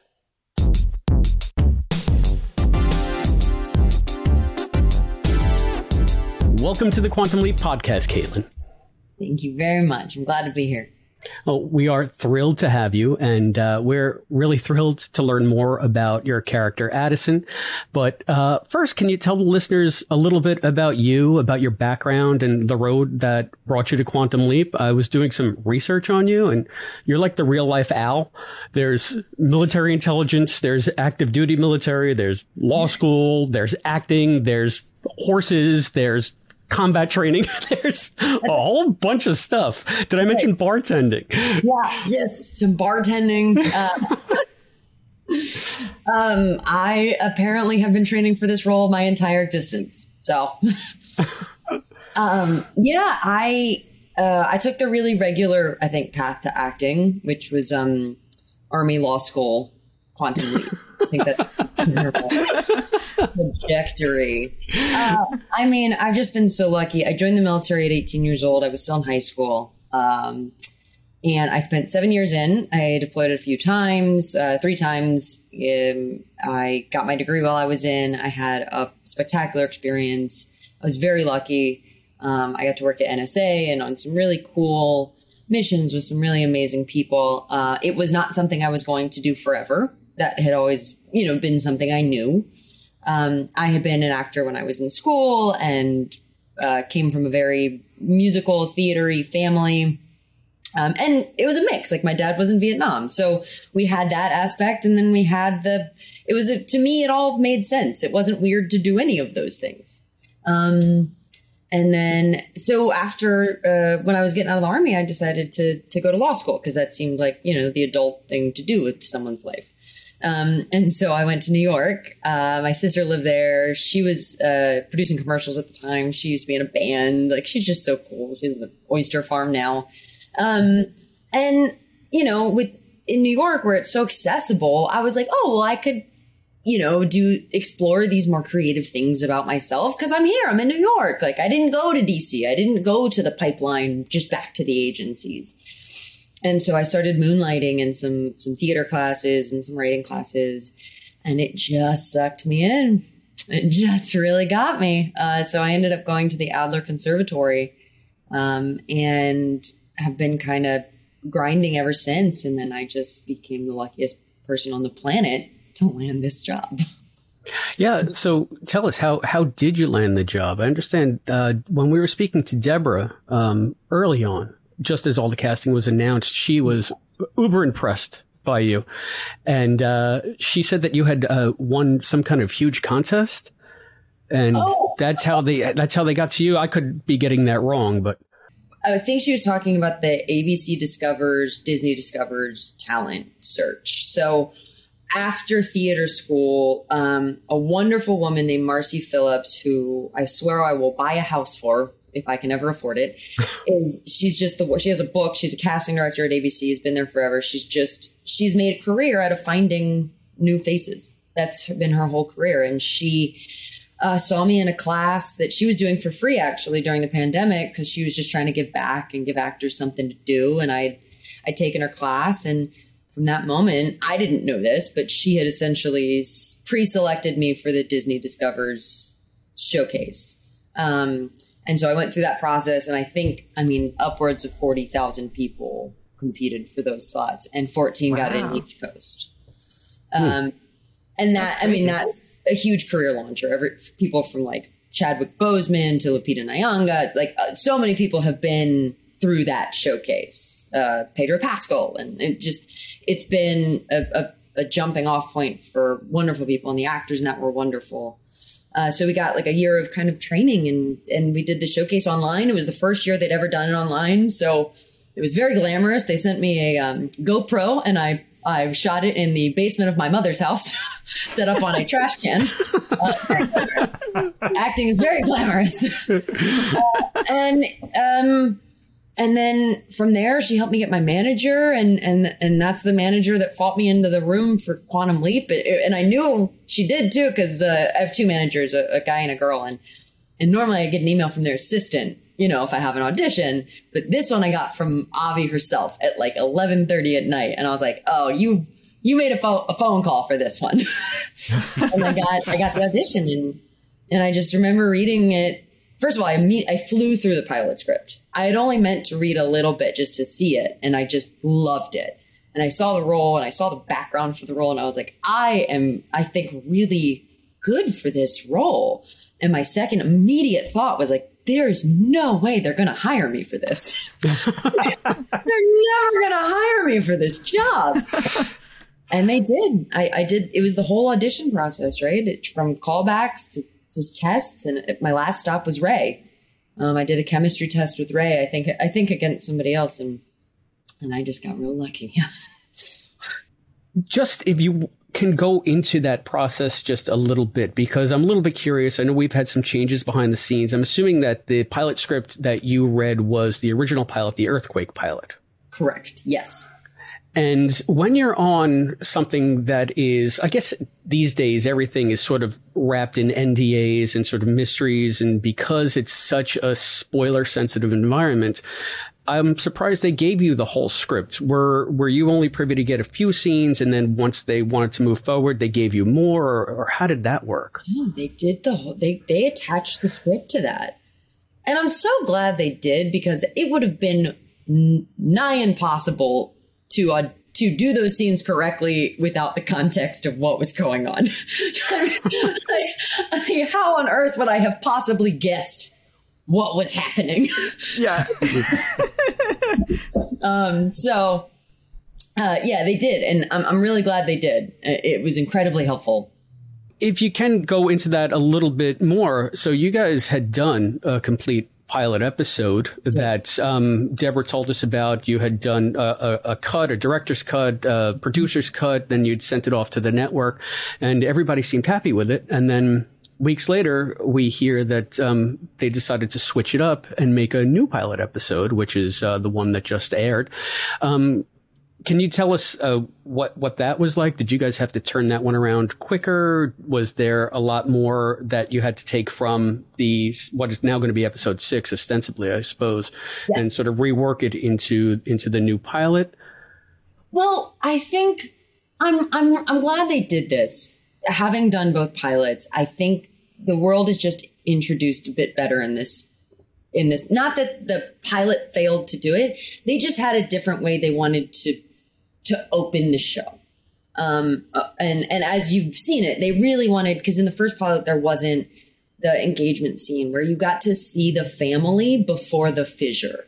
And I think that's really important, to see what we were before Ben does what he does and kind of rips us apart. And we all have to kind of grapple with that in our own ways. So that's really like what they changed, along, you know, some other small stuff. But like the process of doing it again was honestly kind of nice, because we had, instead of knowing each other for 2 days before filming an episode, we had known each other and had been texting and had been, you know, on these fun group chats for months at that point. We had gone through waiting for a show to get approved, which is it's a bonding experience. It is. We are all praying. You know, the second time we went at it, we had all of these like lived in relationships that I think you saw more. You know, we weren't trying to find them quite as much. You started to see like Mason and I have a banter that's just so fun, and we just adore each other in real life. You know, there's just things, and Jen is just the warmest person, Nanrisa. So there's just these really cool things that we found through time, which I'm so grateful for. And yeah, they rolled in the new pilot production into the, like, so we just started. They took a couple production days from episode 6, which is the pilot now, that we have obviously have to get, because a lot of the crap I said was world explaining, which is now way too late. So a lot of me has changed, all of HQ has changed, because, you know, we're in the thick of it now. But the leap itself, the earthquake, like that's all there. I get to work with Jewel again, who is our first co-star. They're flying her in, which I'm so excited. She's a sci-fi legend too, with everything she's done in her life. So it's just, I mean, I've seen it as nothing but the most exciting thing, that we just have this opportunity. And yeah, we did steal a couple days. So we shot the original pilot in, I want to say 14 days. We shot the second pilot in 12. And then all the rest of our productions are 8-day schedules. Okay. I'm curious, with this, the opportunity to approach Addison's introduction again, did you take a different pass at the way you were approaching the character? I don't think so much, because I still kind of believed, especially in the first one, and you guys saw the pilot, or the new pilot, there's an element of what just happened. Like when a bone breaks and like the pain almost hasn't set in yet. Like what just happened? I'm still grappling with that through much of it. And so other than like what's wonderful about the relation and sitting in the relationships more and like leaning on them for comfort and support and love, which we definitely did in 101 much more. We had a wonderful opportunity, but for grappling with, cause this is the first time Addison's been in the Leap just as much as Ben's been in the Leap. And you know, she's still like, when things come at her, it's natural to think it's going to hit you. You don't realize, you know, it's not instinctually, you're not ready for it to go through you like a hologram. It's just, she's learning how to be in it, which I'm so excited as time's going to go on. Because I know everyone, to include me, just is devastated over the loss of Dean Stockwell. And his Al was so fun. And the Al and Sam relationship was so fun. But even in the beginning, there was that time where they were still trying to figure it out. They were still trying to like, oh, what is happening? It's not safe yet. It's not, we're not at a place where we think everything's going to be okay. You know, it's still very, you know, there's an anxiousness to it. And then as the season goes on and as Ben and Addison get more comfortable in Leaps, just like as Al and Sam got more comfortable with Leaps, that's when you start to have all this space for fun. And, you know, there's never going to be another Dean Stockwell. He was one of the best American actors of all time. I can't be better than Dean ever was. And I can't outdo Dean being Dean. There's never going to be that. So we had to have a different relationship. And what's great is that Ben isn't exactly Sam. And so we get to be something different. But what that heart of like, I'm very invested. Addison's so invested in the outcome. Obviously, she loves Ben. This is her family. You know, this is her life. But, and like, these are all exciting and we have jobs to do. But there is an aspect of like me being able to have my little popcorn sometimes and be like, oh, this looks tough for you. You should figure that out, you know.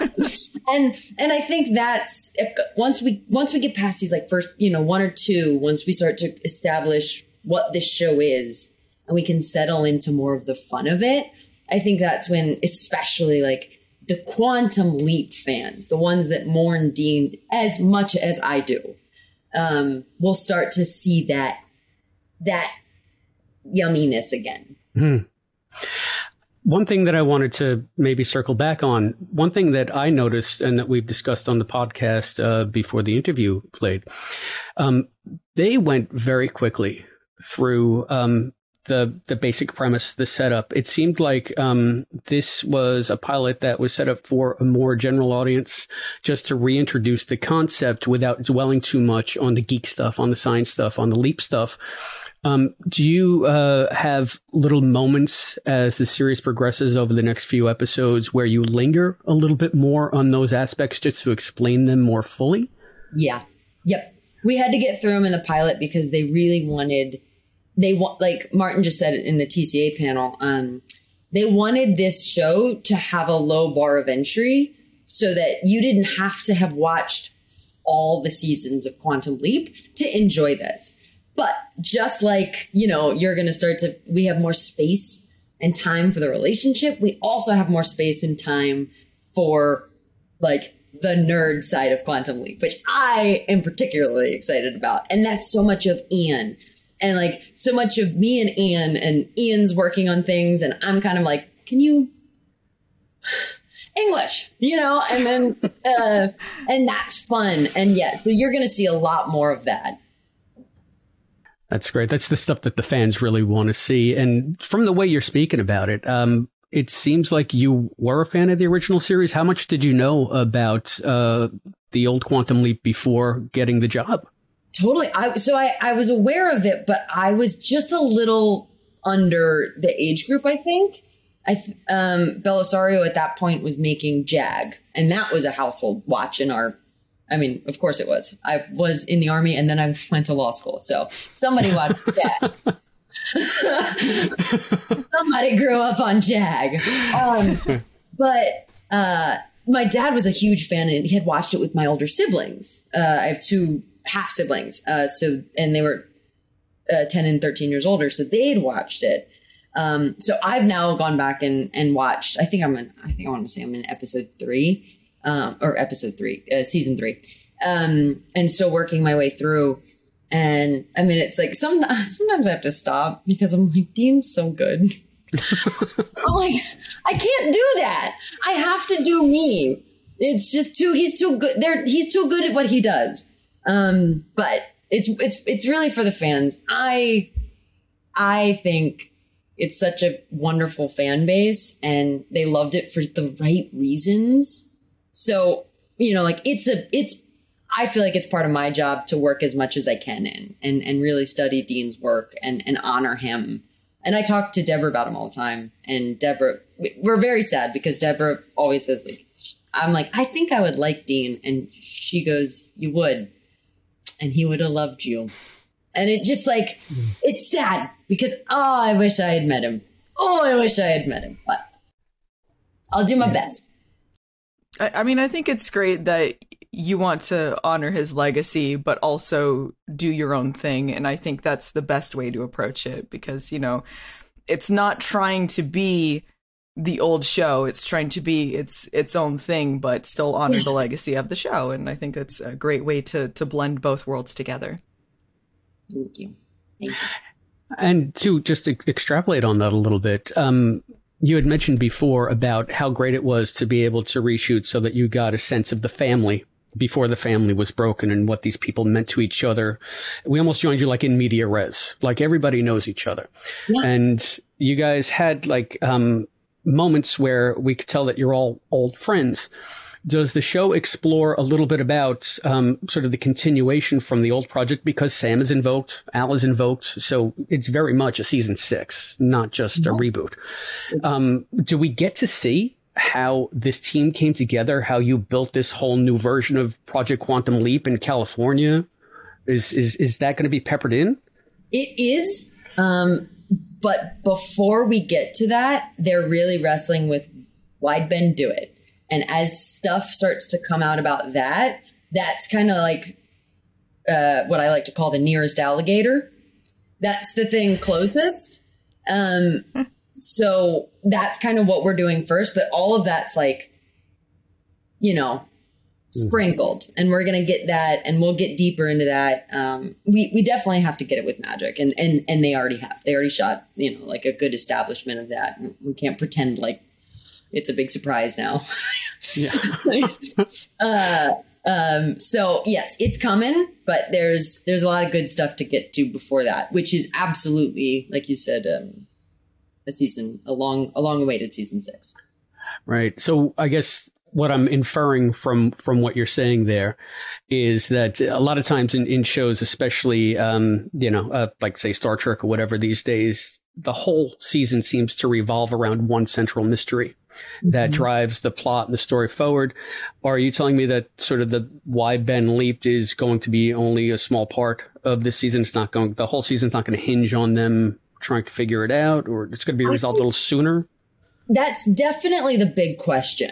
What I'm saying is that you are going to get some of your continuations whilst we try and answer that question. And then, yeah. Carefully answered. Carefully. Thank you. Did my best. So as the observer, you get to handle probably the most iconic piece of tech on the show, which is the handlink. And the handlink that we saw in this premiere episode is so vastly different from the original, but it has some of the same functions. It's a locator primarily. It's a conduit to SAM. It's also a holographic projector. Mm-hmm. Will future episodes give that more of a spotlight? Will we be able to see a bit more of what this new handlink can do? Yes. I think not for the first few. What am I about to shoot? Hang out for 7. Okay. Interesting. And it's funny because the handling from the first pilot and the handling from the second pilot are different, so we kind of had to deal with that. You got my next question. Right, yeah. And I just shot that, and yeah, I certainly nodded to Dean whilst dealing. You'll see, yeah, the handlink. That was more like a practical thing. We just had to make that make sense. Why does that look so different? But yeah, it's, you'll see. It's exciting. It made me, when I read it, I was like, okay, that made me excited. Cool.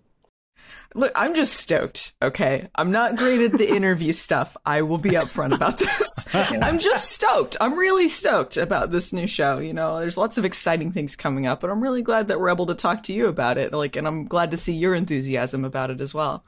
Oh, I'm so pumped. I mean, I'm really excited to talk to the fans because I know I'm as heartbroken as they are of the loss of Dean. And so like, I just, you know, let's just try it.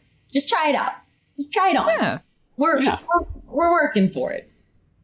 The fans are ready for something new, and it's very clear that everyone involved cares so much about this. Everything we've seen in interviews so far, the passion that you're showing right now seems to be shared by everyone, and that's just that's going to come through, and it came through in episode 1 definitely.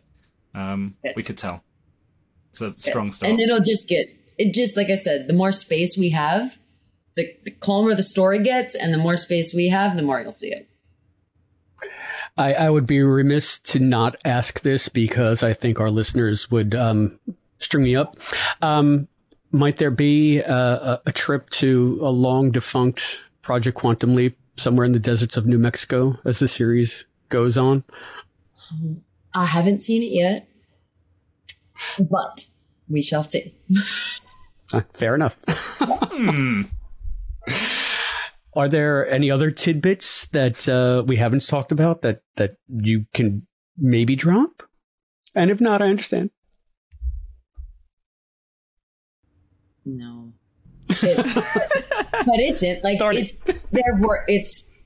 They're layering this story in with so much that I think people are going to be really excited about. That does make it a long-awaited season 6. So, yeah, give us a good shot. We're doing the best we can to make this like a great Quantum Leap sequel and not just, you know, a brand new version of some old IP. We understand you did the pilot in Vancouver. You've got a 12-episode run that you're shooting at the moment and waiting to hear about a further 9. Is that right? Yes. Yeah. So we drop on Monday, and then, you know, our guess is we'll hear in the next month or so. But, yeah, we'll see. Well, what I'm hearing is guaranteed 12 episodes of Quantum Leap is what I'm hearing. So that's also what I heard. Yeah. Who thought we'd be here? So yeah, how can anyone be mad about 12 more episodes? There's some people that are just against, you know, doing anything else. How can they be mad? You get more. You get more. Right? Like it or don't. You get the option. Yeah. Sure. Right. Well, You have been more than generous with your time, Caitlin. Is there any aspect of the show or the character of Addison that we haven't touched upon that you'd like to discuss, that you'd like to expand upon? I don't think so right now. I think we're going to explore it in the show. And I'd like to, you know, hopefully talk to you guys again after a few more episodes or after this season. And we can kind of see where we are there, because I think that'll be. Yeah, that's our master plan. We're inviting you back right now after the season is over, so we can talk about everything. Yes. No passes. It will be an extravaganza. So, well, all right. Again, Caitlin, thank you so much for joining us today on the Quantum Leap podcast. It's been a pleasure. Thank you for having me.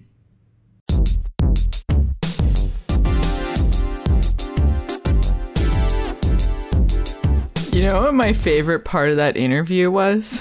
When she mentioned that in the future she wants to, like, you know, have scenes where it's like, you know, eating popcorn, like, hey, it sounds like you're having trouble on that leap. Because it immediately made me think that she's going to show up on the leap with two big sacks of snacks and groceries just for herself. And sit in a chair that says, I really think this is going to happen.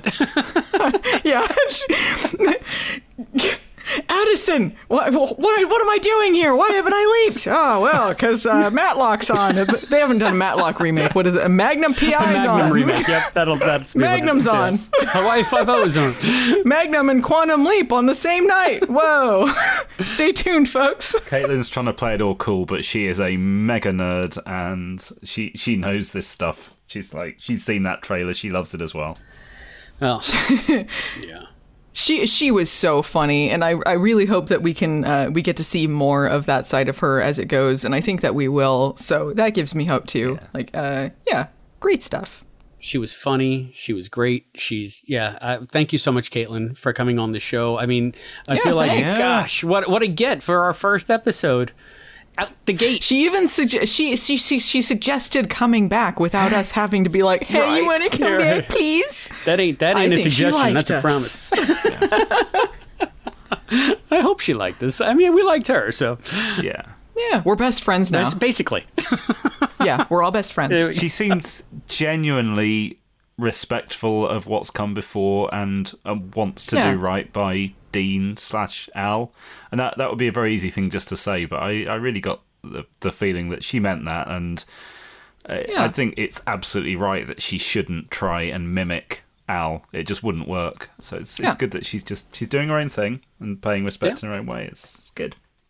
Yeah, and it's great because we did talk a lot about the writing earlier in the show, but the fact that both Caitlin and Mason, who we've also spoken to, have basically said straight out, we understand the shoes that we're trying to fill. We understand where we're coming from, and we want to be hypersensitive and respectful to that.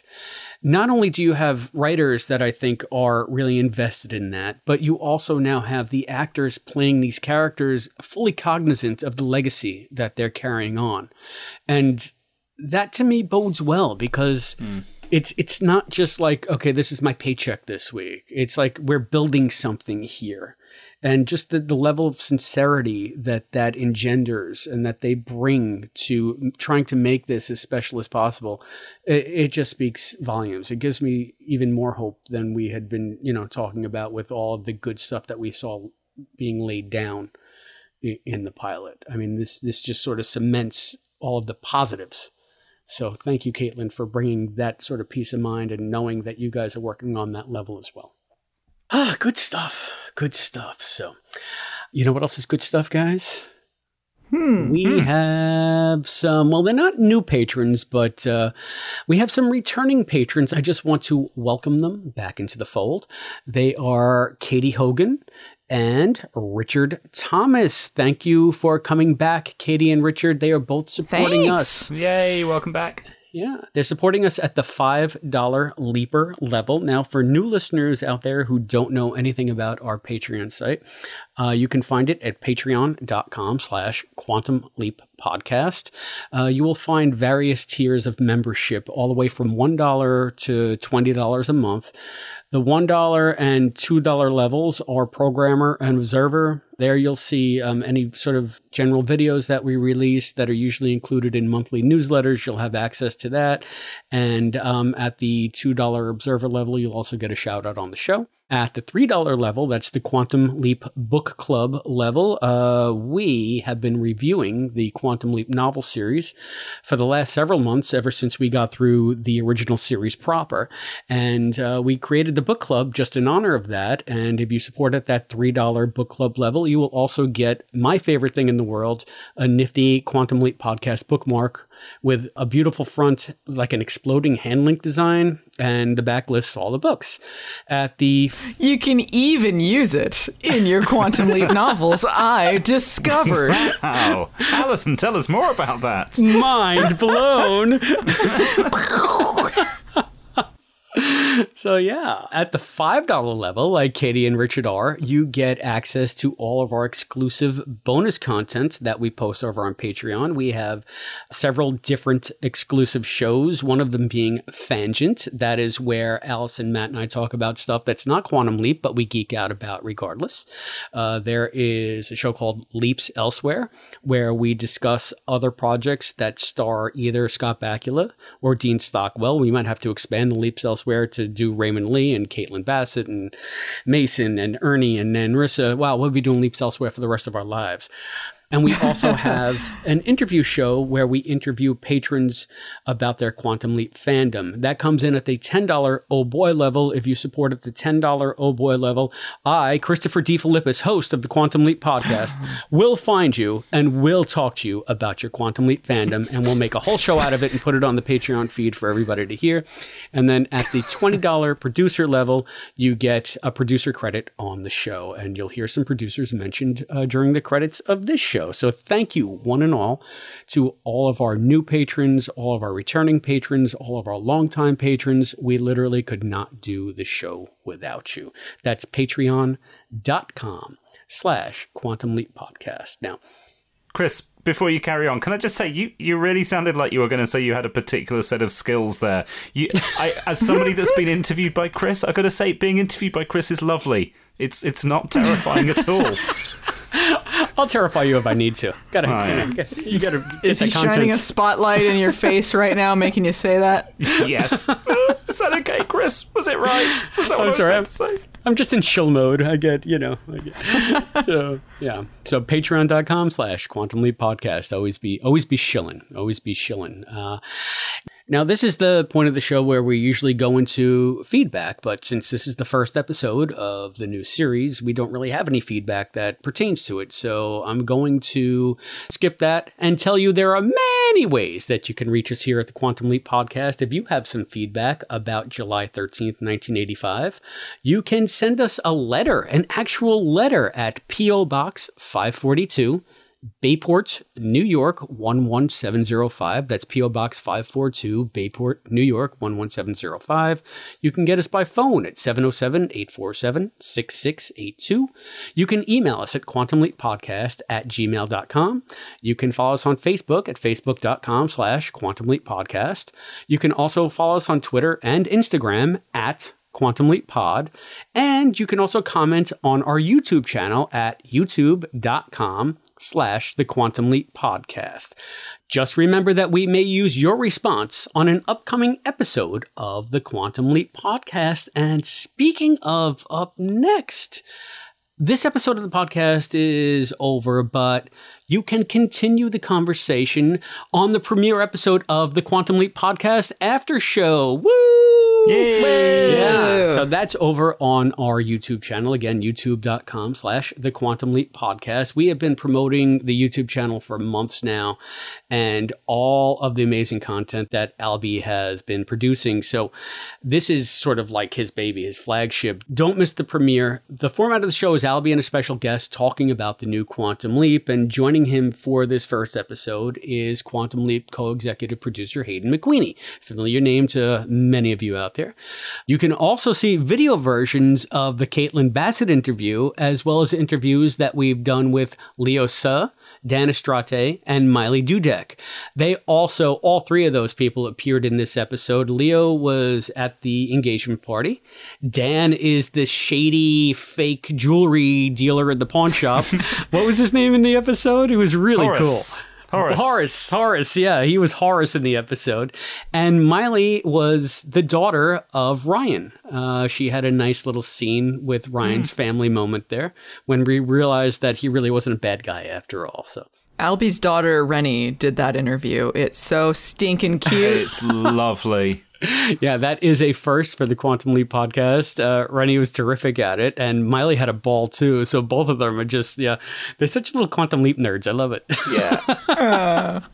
Yeah, if anyone is listening who's new to the podcast, you're not familiar with Albie or Hayden or Rennie or any other the other people, yeah, definitely check that after show out. They're just super enthusiastic about all things Quantum Leap. This show started because of Albie and his enthusiasm for the show and all the messages that it espouses to people. And yeah, so you really should check out what he has to say. He's putting in a ton of work. Yeah, and I mean, the YouTube channel is like bigger and more expansive than it's ever been, so it's really showing, and we're growing by leaps and bounds. We got all the trailers there. All the trailers in 4K. We were the first with many of them, so leaps and bounds.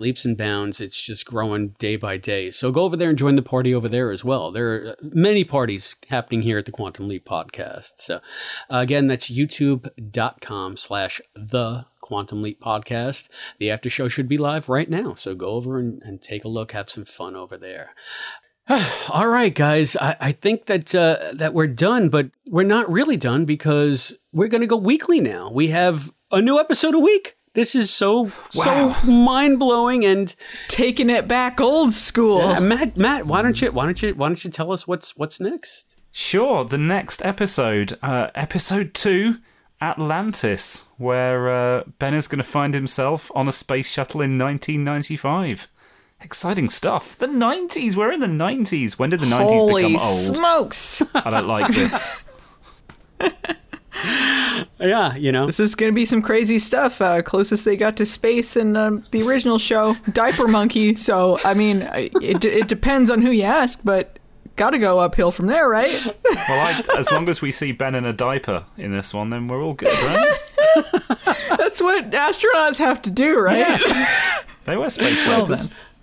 And now you're getting a sneak preview of the caliber of content that is going to be on episode 2. Deep analysis. Atlantis. Oh, I can't wait to discuss it with you guys. Until that time, I have been Christopher DeFilippis. I've been Allison Pregler. And I've been Matt Dale. And we'll see you on the shuttle, everyone. Thank you for joining us for this episode of the Quantum Leap podcast, hosted by Allison, Matt, and Chris, with voice talent and contributions from Hayden McQueenie and Zoe Dean. Visit us at quantumleappodcast.com. To support the show, please go to patreon.com/Quantum Leap podcast. The executive producer of the Quantum Leap podcast is Albert Burge. Christopher DeFilippis and Hayden McQueenie are the co-executive producers. Special thanks to our producers, Joshua Burwald, Jeff Kiska, Craig Riedler, Cosplay Dad, Charles Allen Gossard, and Morgan Felden. The thoughts expressed on this podcast are those of the individual and do not necessarily represent those of the Quantum Leap podcast, its partners, or affiliates. The Quantum Leap universe and all it contains is the property of Belisarius Productions and Universal Television. The Quantum Leap podcast is not affiliated with Belisarius Productions or Universal Television, and no copyright infringement is intended. Please visit baronspace.com for this and other amazing content. The Quantum Leap podcast is a Baron Space production. Because I know he's Mr. Blooper Reel. He'll put everything in. All right. Oh, God. Should we stop again? No, it's okay. I'm definitely going to listen to it before we drop the episode. So, So I'm listening to you, Burge. All right. It's fun to be able to yell at an editor again. Yeah, there were a couple times during the interview I burped a little. I'm like, I hope that didn't. No one can hear that. I didn't hear it. You know you can mute your microphone, right? There's a little button. I don't do loud burps. I can't even make myself burp if I want to, but like I just, you know, it was a couple of little like in front of Mason too. I know, I'm like I don't want to be a slob. I'm so embarrassed. You're like, welcome to the interview. I'm embarrassed for you and embarrassed by you. This is nothing new. What was that thoughtful answer you gave us? That's real cool. Slip a quick fart out as well. Why not? Put them at their ease. Quantum Leap premiere September 19th. Smoke him if you got him. I'll stop it, you guys. I've just had a bunch of coke. I'm going to need to go to the toilet before we start now. You literally funnied the piss out of Matt. I guess.